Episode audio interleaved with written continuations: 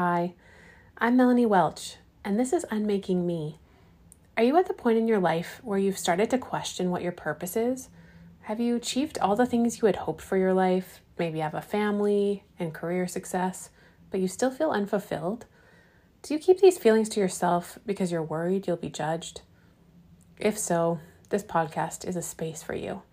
Here we connect, explore our life experiences, talk about how to unmake our view of ourselves, and build a life on the other side of transformation, not guided by what other people think, but what brings us joy and purpose. I hope you feel seen and heard here. I'm a mom, doctor, and a coach, and I've been on a path of transformation since I came to the realization that after achieving all the things I'd had on my life to-do list, I wasn't satisfied. I wanted more meaning and joy out of my life, and there was no way around it. I had to start by working on myself. I've always been fascinated with transformation and alchemy, making one thing into something new. And in this podcast, we'll be talking about inner transformation, healing those tender parts of ourselves to allow for something beautiful to emerge. Join me every Friday and share with people who might feel the same way.